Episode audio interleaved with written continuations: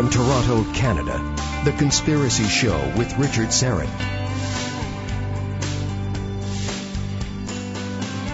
And away we go, and holding, hoping, hoping the voice holds out. I've been fighting this virus for like three weeks, and I just, I can't seem to shake it. And it's the weather, right? Up and down, cold and hot. You never know how to dress. You wake up, it's 60 degrees, or what is that in uh, metric? metric. Uh, you know, I, I'm, I'm, I'm still imperial. I'm still in the old imperial system. Uh, means nothing to you, I know, Tim. Anyway, uh, you wake up, it's, it's chilly. By midday, it's up in the 80s or up in the 20s, 30s Celsius. Don't know how to dress, and so you get sick. Maybe a lot of you are probably suffering the same thing. Anyway, we hope the voice holds out. If I start to sound like uh, Tom Waits, not a bad thing. I like Tom, but uh, it, it may come to that towards the end of the broadcast. Thanks for joining me. Ah, I, I uh, was reading about this gentleman that uh, that blew the whistle on. Uh, he was the one that leaked the information about the National Security Agency and uh, Verizon and and uh, you know t- tapping all the the phone call, every phone call. We we all know that, right? They're watching. The TV's watching us. There was an article recently about the dishwasher. Some CIA director saying we're to make it so the dishwasher can spy on you. Anyway, this this guy that blew the whistle on the NSA has moved to Hong Kong and said, I cannot live in a country that would do something like that. And, and I have to admire that, but it's not easy being a whistleblower these days. We used to, we should be valuing these people that are saying, hold on, there's something illegal and something corrupt here, and I'm willing to go to jail if need be to let people know that's going on. It's not easy being a whistleblower. It's a tough road and many of them pay dearly. And I think many of them are heroes. And I think one such is about to join us. She's a former senior legal counsel with the World Bank. She's pretty high up on the ladder and she's trying to draw attention. She's making these allegations, serious allegations about corruption at the World Bank and the International Monetary Fund and how the World Bank and the global financial system really is being dominated by just a small group of corrupt, power-hungry figures centered around the privately owned, wait for it, U.S. Federal Reserve. And unfortunately, it's very difficult for her to get the word out because the corporately owned prostitutes, as uh, some call them, and I happen to agree with that moniker, are not giving her a voice. Well, we're going to do that tonight. And I'm very pleased to welcome Senior Legal Counsel, whistleblower, Karen Hudes to the program. Karen, how are you? Thanks for having me. Uh, first of all, let's uh, give people a, a, clear understanding what the World Bank is. I, I know that it, it, emerged, you know, out of the uh, the Second World War, uh, together with the uh, the International Monetary Fund as part of the the Bretton Woods Agreement. But explain the purpose of the World Bank. Yes, the World Bank is a fund, and the International Monetary Fund is a bank. That's a joke that they make. It's uh, a co-op of 188 countries. It was 44 countries who negotiated the Bretton Woods treaties.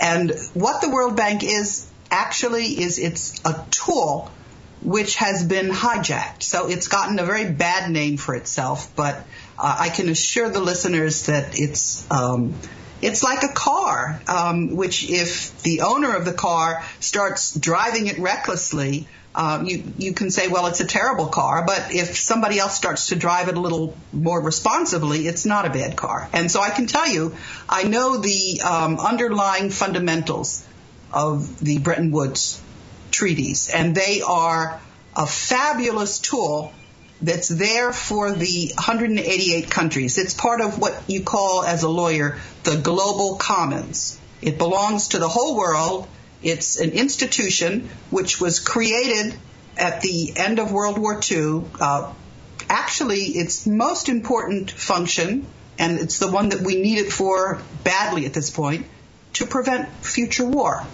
And if I understand correctly, uh, Karen, the, the, idea was, you know, during the uh, after the Second World War, rather, and you had, uh, uh you know, President Truman's Marshall Plan in an attempt to, to rebuild Europe, which was laying in ruin, economic ruin. So the, the World Bank and the IMF uh, were were uh, were designed to bring about some economic stability to the region, and, and since then, these organizations ostensibly are used to to help uh, rebuild economies, uh, especially in the developing world. The IMF, of course, we hear in conjunction with with projects uh, around the world and so forth. But that's what they were intended to do, correct? Yes, but there are hidden agendas and there are wheels within wheels. And so there are a lot of people um, who say that it's a debt trap to encumber unwary countries and give the um, wealthy countries a, a tool to uh, blackmail them with. Um, but if you if you use the financing for good projects that earn a lot of money for the countries, it's not a debt trap. So it, it all depends on how how this resource, this global resource, is used. And the, to me, as a lawyer, I can tell you what I think the most important feature of these instruments are. They're instruments. Um, and that is law. And as a lawyer, um, I was very interested in development. I studied development economics, and if you if you're interested in development, that's a good place to go. And the man who was there when the treaties were negotiated and was the longest serving general counsel was a Dutch lawyer by the name of Aron Broches. And Aron Broches gave me the operation manual. A, a lot of people think the presidency of the World Bank is the most important office, but it's actually the legal function because that function serves as a hinge between the board. The World Bank is not like the UN where every country gets one vote. Countries' votes are weighted in accordance with their shareholding, and they're only allowed to have shareholding um, roughly proportional to their economies. So the biggest, most powerful country in the World Bank is the U.S., but that's only 16 percent. And the seven biggest economies each get their own executive director, and the rest of the countries get grouped in what they call constituencies. So you've got 25 executive directors who have a residential function to run the bank.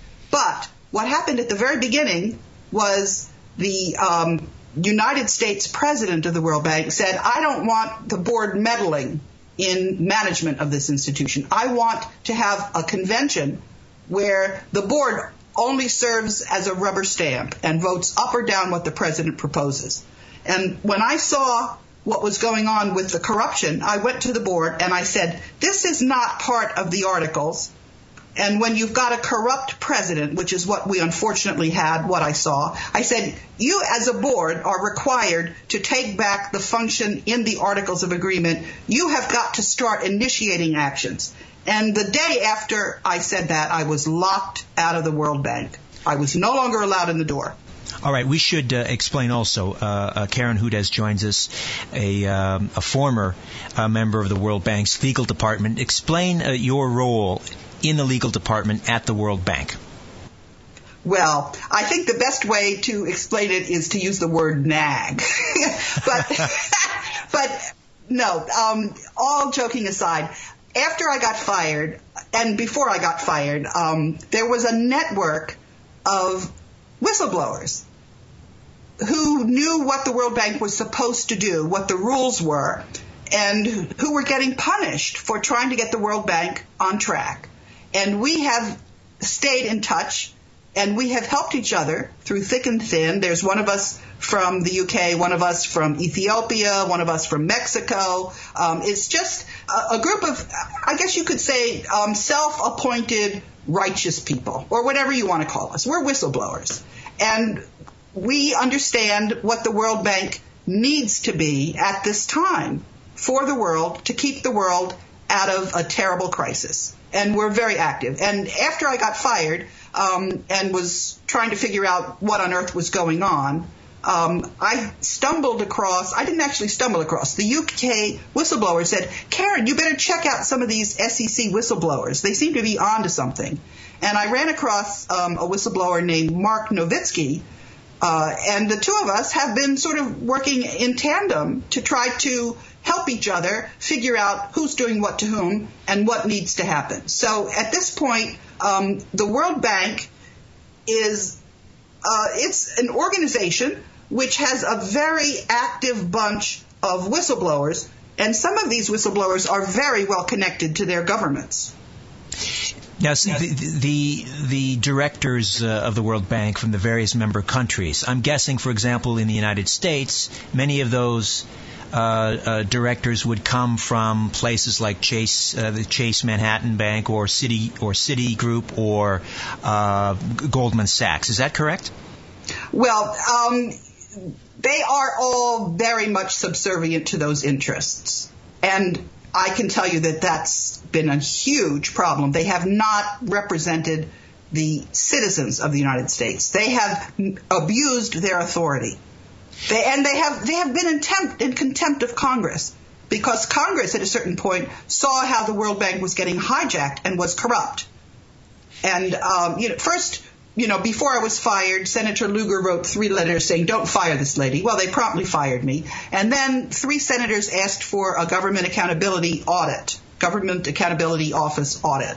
Senators Lugar, Leahy, and Bayh. That was in 2008. The World Bank refused. That's contempt of Congress. And now what Congress has said when the World Bank came to Congress and asked for a capital increase, Congress said, now that you haven't complied with our GAO inquiry into corruption, we are not going to disperse a penny of that appropriation until whistleblowers are made whole. So the um, U.S. capital increase is not going through. You and you have a, a stalemate. You have a stalemate, and I can tell you that the problems between Congress and the World Bank are a microcosm of this terrible corruption on the capital markets because the World Bank offers bonds on the capital markets. So it has to comply with the securities laws. And I went to all of the states. I went to the governors and the um, attorneys general. And after the U.S. court system showed itself to be corrupt, which they did on my case, the same judges who heard the Guantanamo Bay were given a panel they gave an illegal opinion. They were required to consider the case de novo, and instead they gave an unpublished opinion which said, we like what the lower court said. Well, that's irrelevant because they have to write a reasoned opinion as if the lower court hadn't decided the case. So what they wrote was, it, it wasn't proper. And the clerk ignored my statement to him that the 188 ministers of finance and I had agreed to settle the case. So the opinion of that panel was irrelevant. Right. And the court, the clerk refused that. So I went to the Chief Justice of the Supreme Court and the rest of the Judicial Conference. And I said, You seem to have a problem in your Court of Appeal for the D.C. Circuit. That clerk doesn't understand when a case has been settled. So you've got corruption at the highest level of the U.S. courts. Back with more of my conversation with World Bank whistleblower Karen Hudes when we return. Stay with us.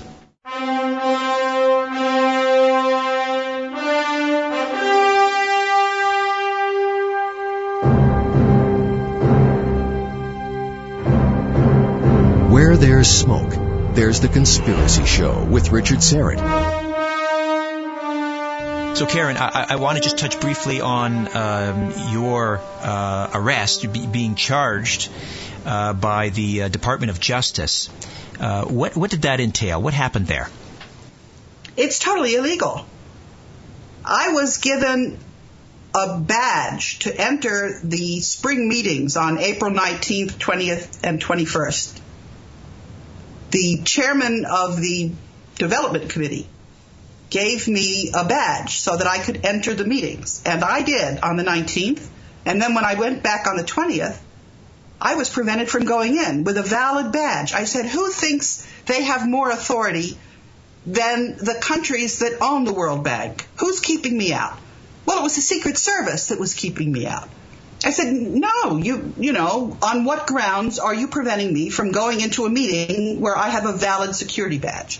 So I went, I, I stayed on the outside and I spoke with various delegations to tell them about the problem that I was having. And then what I did the next day was I wrote a letter to the um, director of the Secret Service, but first I cleared it with all the countries, saying there's no ground to lock her out. She's admitted. And then I showed up, and what they did was they took a piece of paper, they had an underling at the World Bank sign it saying that I was not allowed in. I said this underling has no authority to overrule 188 ministers of finance. This piece of paper is worthless. And then when I was um, the next week, I sent a number of emails to a number of people, including the commissioner of the DC police.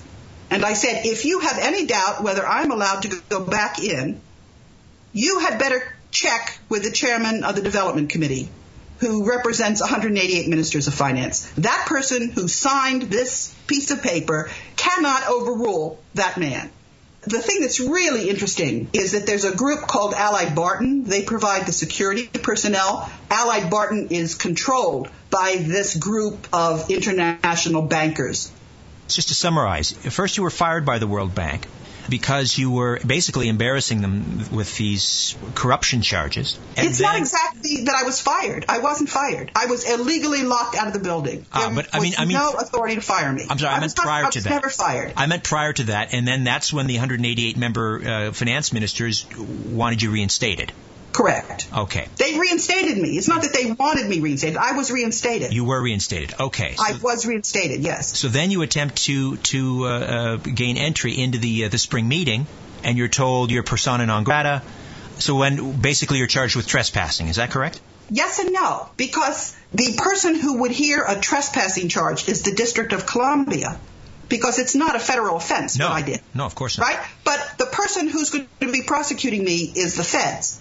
So what am I charged with by the feds? That's not a federal offense. I don't know. I, I wrote to Eric Holder because I have been going back to the FBI since, uh, you know, there have been all kinds of illegal things that happened. One of the illegal things was I had a brief due in the court and somebody hacked my computer and erased it six hours before the, the filing deadline.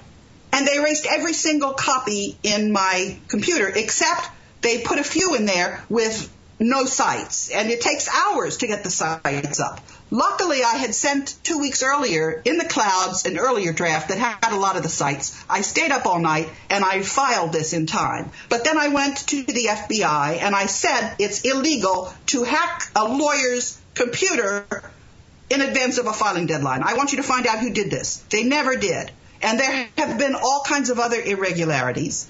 And I went, finally, I went to the National Center for White Collar Crime, and I said, you know, the FBI seems to be having a problem here. They don't know what their job is. Could you, could you please give them a hand? Because, I mean, emails were not getting through. There was all kinds of hacking. I have a website. That website wasn't functioning. I mean, I have documented all of the, um, the cyber crimes. There have been a lot of cyber crimes and nothing ever. Ha- so I went. I went to Eric Holder and I said, you know, we seem to have this problem here. Um, you haven't ever done anything about the complaints that I've given you about the cyber crimes, and now I'm being charged on breaking um, a barring notice that was never validly issued because the person who signed it could not commit the World Bank had no authority to overrule 188 ministers of finance. What on earth do you think you're doing? So you're being prosecuted by Eric Holder's Department of Justice, charged with unlawful entry, which is not a federal offense. Are you going to represent yourself? That's a good question.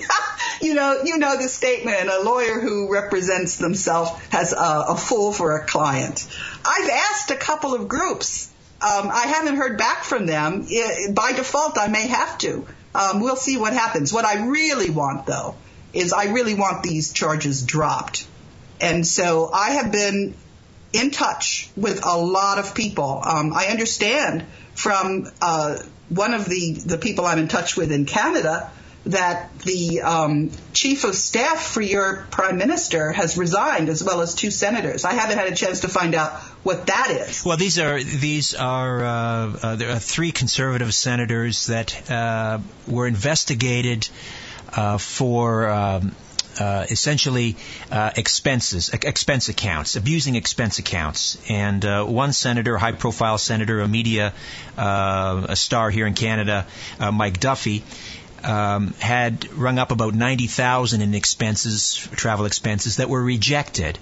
And he was supposed to pay those back. He couldn't. And so the prime minister's uh, aide, essentially wrote him a personal check for ninety thousand, which of course breaks all sorts of ethical uh, rules and so forth. So uh, the PMO aide resigned. The uh, two of the three senators in question have uh, have uh, resigned from caucus, although they haven't been they haven't resigned from the Senate, which is very difficult to do. It's very very difficult to get someone out of the Senate. Anyway, I just uh, Karen Hudes is with us from the World Bank, whistleblower, and I want to get back to the the corruption charges. I've spoken with uh, John Perkins on a number of uh, occasions, the author of uh, Confessions of an Economic Hitman. Are you familiar with with John? At, at, at yeah, I, have read his book. I don't know him personally, but I, I admire his book. Yes. Now he speaks to a lot of the things I think you're alluding to, uh, how the World Bank uh, and the IMF essentially ensnare uh, these countries, especially in the developing world, where they are forced to borrow uh, billions and billions of dollars to keep their economy afloat. And then, in order to pay it back, the IMF or the World Bank impose these incredible austerity measures. Of course, we're seeing this playing out right now in Greece. And so what happens is the, the these countries they're essentially looted. Uh, I, I know in a number of cases in South America where countries have been forced to sell off their public water utilities. They've been privatized. I think the corporation Nestle's now owns the water supply in some of these countries. Uh, in Greece, of course, we've seen mass looting of industries over there. Uh, is is that the sort of thing that you're talking about here? Um, that i am familiar with the theories about debt trap debt entrapment. And let's say that that's a very broad brush. And I'm sure that you would agree if there's a very good project which is going to have a re- rate of return that surpasses the financing, that's a good thing to invest in. So you can't say that the World Bank is entirely a debt trap. Um, if you have a country where the leadership is very um, astute and they only sign on to really good projects, then the World Bank is a good place. But unfortunately, we don't have that leadership all in every country. So it's a mixture. It's a mixed bag. And the same thing about who works at the World Bank.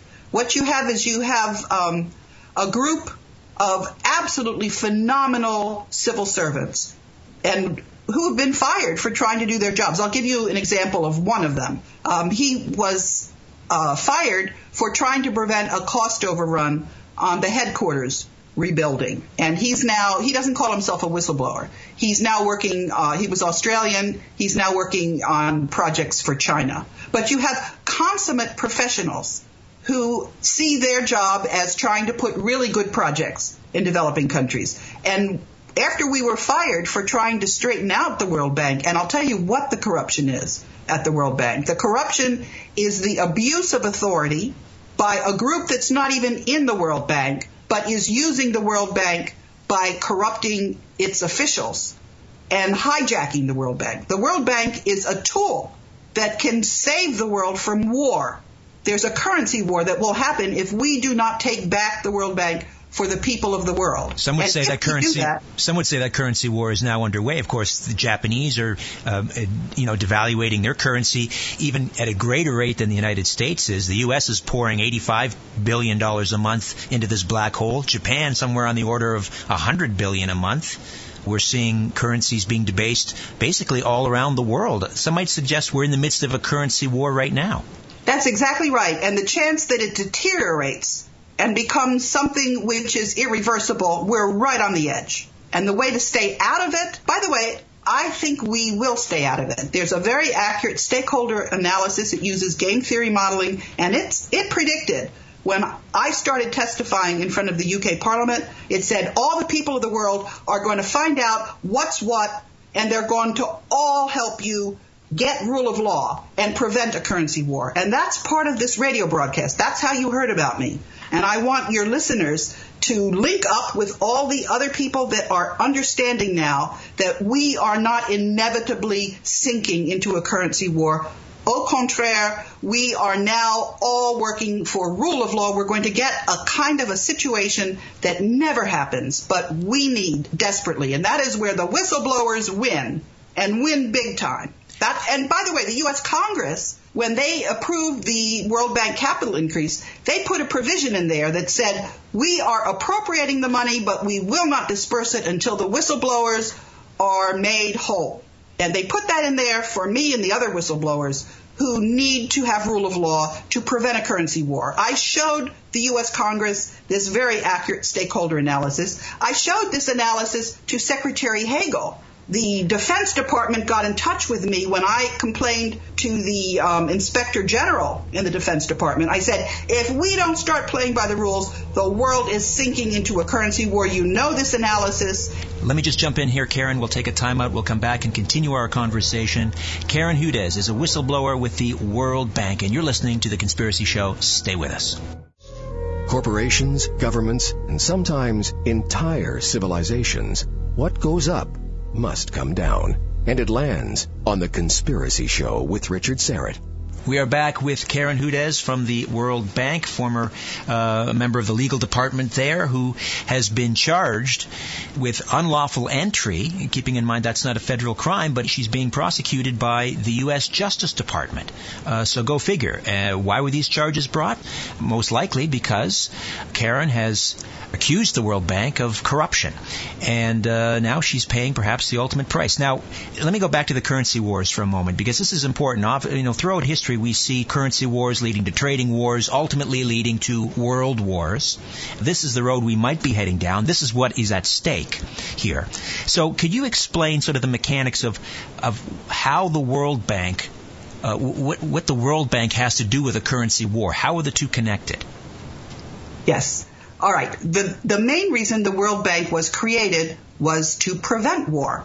That's how it's that's its uh, most um, pressing mandate. And so, so getting back to that business about the person from the Defense Department contacting me, um, the Defense Department used a very powerful analytic tool, a stakeholder analysis using game theory modeling.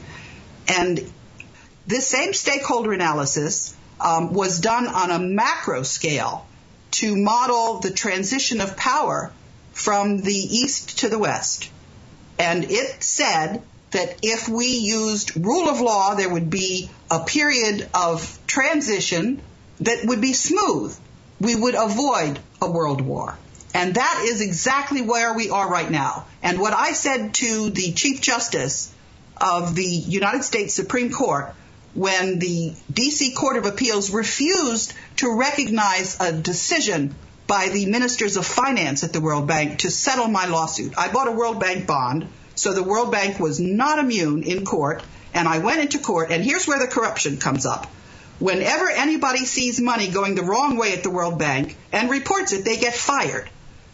Now, this is real money at the World Bank, so money is going every which way. And two of the World Bank whistleblowers that I'm working with reported that there were funds that were going misspent or double booking. So the auditing and accounting function is broken. So what you have is you have Enron at the World Bank. And as a securities lawyer, I know, and as a bondholder, I know that when officials, legal officials, accounting officials inside a bank are fired for reporting that the money is not being properly accounted, this is corruption. This is corruption big time. And so I reported this to the SEC. And the SEC took a pass on this. I reported this to something called the National Advisory Council on International Monetary and Financial Policies, the NAC. that's chaired by the Secretary of the Treasury. It's got the, the chairman of the Fed on it. It's got the chairman of the SEC on it. It's got the chairman of all of the other um, economic entities, the Exim Bank, the um, Trade Representative, Commerce Department. Anyway, I told the NAC that there was improper accounting. I sued KPMG at the same time. I went to the UK Serious Fraud Office, and the UK Serious Fraud Office called the SEC in October uh, 2010. And the SEC stonewalled the Serious Fraud Office. Now that is corruption big time, big time, big time. So when the UK Parliament asked how the DFID was doing in overseeing UK's uh, funding of development, you better believe I had something to say. So did the UK whistleblower have something to say.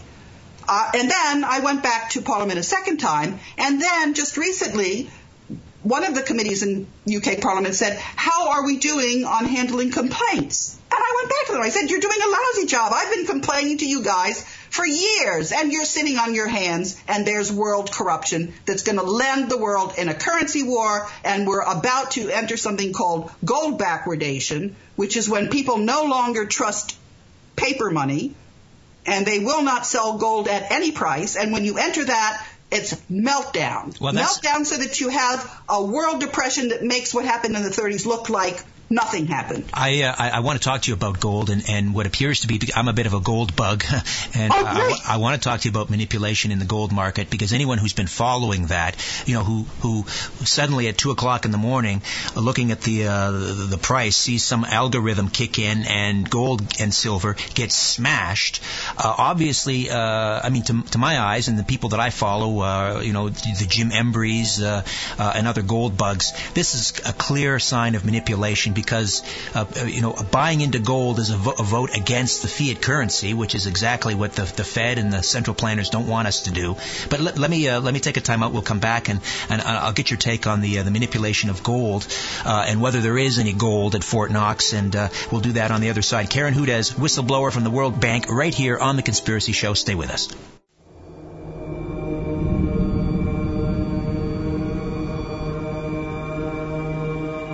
Keeping an eye on the New World Order. This is The Conspiracy Show with Richard Syrett. Welcome back. Karen Hudes stays with us for a few moments yet as we continue to discuss corruption at the World Bank. These are the uh, the charges she's making as a whistleblower, and uh, she has been arraigned for a hearing uh, in about a week's time on unlawful entry uh, charges. Again, this is uh, not a federal offense, but she's being prosecuted by the U.S. Department of Justice. Uh, this seems to be in retaliation for her whistleblowing efforts. It's a it's a very difficult time to be a whistleblower, certainly in the United States. so let me let me go back to gold here for a moment, Karen, and and I don't know if there's a connection here. I think there is. I mean, I, I alluded to earlier to you know Goldman Sachs and and perhaps they might be pulling some strings at the World Bank, uh, and and they're the ones that uh, you know uh, were advising their their uh, their clients sell gold, sell gold. We're uh, reevaluating our forecast. We're we're saying it's going down to 1050 or 1150 based on absolutely no data. This caused you know this naked uh, short uh, run on on gold, and the, and the price crashed in mid-April. Uh, meanwhile, these uh, these bullion banks and, and Goldman Sachs are buying gold with two fists at these big, bargain basement prices. There's clearly, I think, some manipulation going on in the gold market. We had the case of the German uh, central bank asking for its gold back. It was stored in the United States, uh, I guess, just after the Second World War. The the, uh, the United States says, "Well, we can give you some of it, but it's going to take seven years to repatriate your gold," which is very odd. We have rumors that uh, the, the, gold reserves uh, uh, supposedly held at Fort Knox are not there, and this is the reason the United States cannot repatriate Germany's gold. What's your take on on on the situation with gold? yes, absolutely everything you're saying. Um, I've got a lot to say on that. I want to say two sentences before I say that because I don't want people to be alarmed. And so everything that I'm telling your listeners, I told to the U.S. governors, I told it to the U.S. attorneys general, I told it to the chief justices of the state supreme courts. And so um, we're not headed to a situation of panic, just the opposite. We're headed to a situation of cleanup. And so what you're seeing here with all of this manipulation is you're seeing the people who have been grabbing power illegally are trying to get every single chit off the table before their time is up. That's all you see. You don't see the fundamental governance structure is intact. We don't have to worry about um, hoarding gold, and we don't have to worry unless, God forbid, we don't have this rule of law that I'm talking to you about today. But I think we do because I have been in touch with all these countries. I've been writing them for years. Now let's go back to gold in Germany. Yes. Germany, before they repatriated gold, they said, we'd like to see our gold. They were told they couldn't see it. And then the Office of the Inspector General in the Treasury Department sent them a fake audit, a paper audit, which was not satisfactory to the Germans. It was just the opposite. Because don't forget, when I was asking for the NAC to resolve this rule of law problem, and when the Serious Fraud Office was asking for the SEC to resolve this rule of law problem, the financial statements of the World Bank, it's like a Bernie Madoff situation. If you don't have an accurate audit, if you have a, a, government accountability audit being stonewalled by the World Bank, and then you have KPMG keeping, preventing their audit team from finding out about these problems, you have got what, just bells going off. And if you've got bells going off and the Treasury Department is not intervening, then the Treasury Department has no credibility. The Office of the Inspector General, who gives a paper audit to Germany, is not credible. Not credible at all. So Germany, getting this piece of paper from the Office of the Inspector General, said, "Oh no, I sorry. I want I want my real gold back because you're giving me paper and you're not letting my people see my gold." Okay. So that's that's what is now setting everybody off with all of these bells. And then when you have this differential, this price differential between money, uh, gold that you have in your hand and paper gold being sold with a naked short. This is set, so anybody who had gold at a bullion bank went there and physically repossessed their gold. This is days away from permanent backwardation when you will not be able to finance trade. You cannot have this. And so I, knowing that we need to have absolute rule of law now, not, you know, I said to the governors of the um, of the states. I said, we cannot be kicking this can down the road anymore. We have got to show that this is a law abiding country. I said the same thing to Secretary Hagel. I said, and that is why I am going back inside the World Bank. It was not because I wanted to be cute. It was because I was looking at the markets and the timing and that we didn't want to be on the edge any closer than we were. So when I was let off in handcuffs, this was just what we didn't need. This was just what we didn't need. Well, let me ask you though: Is are Germany's concerns warranted? Is the gold there, or has it been lent out uh, uh, as as part of this manipulation? I seriously doubt whether there is any gold left. But I can tell you what happened for me in the middle of all of this. I, I get all kinds of weird offers. For example, I got somebody offering to write, to help me write things, and that person wrote in there that if I ended up in jail, I was going to be killed. That is a death threat. Oh my. Okay? That's what, that's what goes on. Okay, so I was looking on my Facebook page, and all of a sudden there was an article there that there was a convoy of trucks leaving Fort Knox with gold. And it was going to take a week for them to get all of the gold moved out of Fort Knox. So I looked at that thing. I said, gee, that is kind of, you know, weird. And I didn't do anything. And the next day, all of a sudden that was posted on somebody's internet site. But as I told you, we whistleblowers are pretty savvy and we don't just take things at face value. And one of the whistleblowers said to me, you know that site that has this thing about the gold leaving Fort Knox, that's not a trusted site. So what I did was I went back to my Facebook page to um, to download this, and it had disappeared from my Facebook page again. So I went to all the governors. I went to the governor of Texas, and I said, I am getting disinformation about gold in Fort Knox. They obviously want me to tell you that this is happening when it's not a trusted news source. So what happened was me and the whistleblowers managed to show that somebody is trying to discredit me on this very subject. They were using your Facebook page as the your Facebook page as presumably the source for this for this story. But again, I guess the question is, okay, so maybe in that instance it's not true. The the trucks were not moving gold out of Fort Knox. But How would I know? Exactly. I don't know. Exactly. But, but isn't it kind of strange that the people in the United States don't know whether we have gold or whether the Fort Knox is empty? Isn't that a strange pass to be in? Uh, it's it's very strange. Although given the times, uh, I, I don't know what what to call strange and what is uh, what's just the new normal.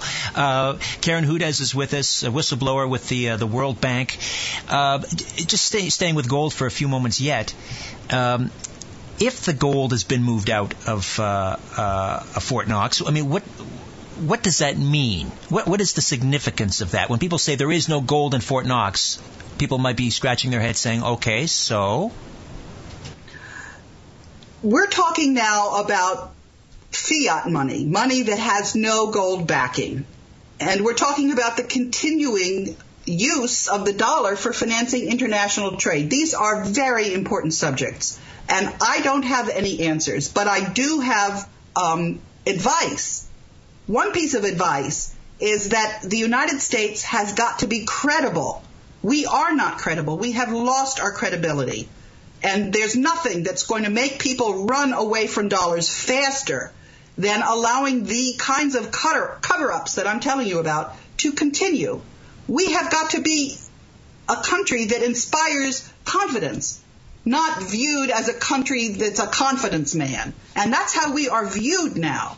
And, and the part that concerns me the most, that concerns me the most is that I've been working this problem now since I was thrown illegally out of the World Bank. I, you know, I don't want to bore your listeners. Just take it from me. There was no grounds to fire me. It was totally illegal what what happened to me. And I stayed with the problem because I knew about the stakeholder analysis and that the World Bank legal department is at the very hub of legality in the international financial system. And when you have a corrupt legal regime inside the World Bank which is what we had that it has got to be cleaned out so I, I couldn't walk away from the problem. It's not like I'm a troublemaker. I like to, you know, I like, um, you know, my husband says, look, Karen, I mean, get real. You've been working this problem now since 2007. You're not getting anywhere. You're not getting any younger. You know, throw in the towel.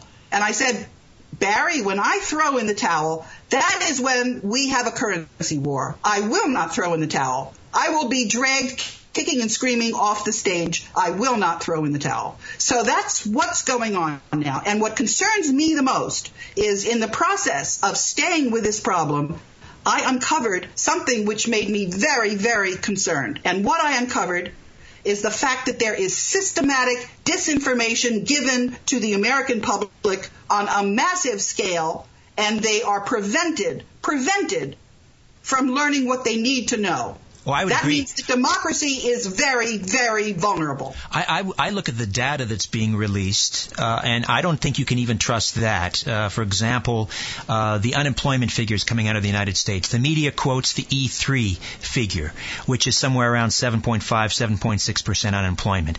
But that's irrelevant uh, compared to the E6 uh, data, which includes the underemployed, those people that used to be engineers that are now working two, three part-time jobs, the underemployed unemployed, those people that have absolutely given up looking for work, when you calculate, when you look at the E6, which is never released by the mainstream media, the E6 shows the unemployment rate in the United States up near 20%. And then you look at inflation of course, uh, you know, they had the CPI, uh, which has been sort of manipulated over the years. I don't even know if it's a, a real uh, indicator of what the inflation rate is.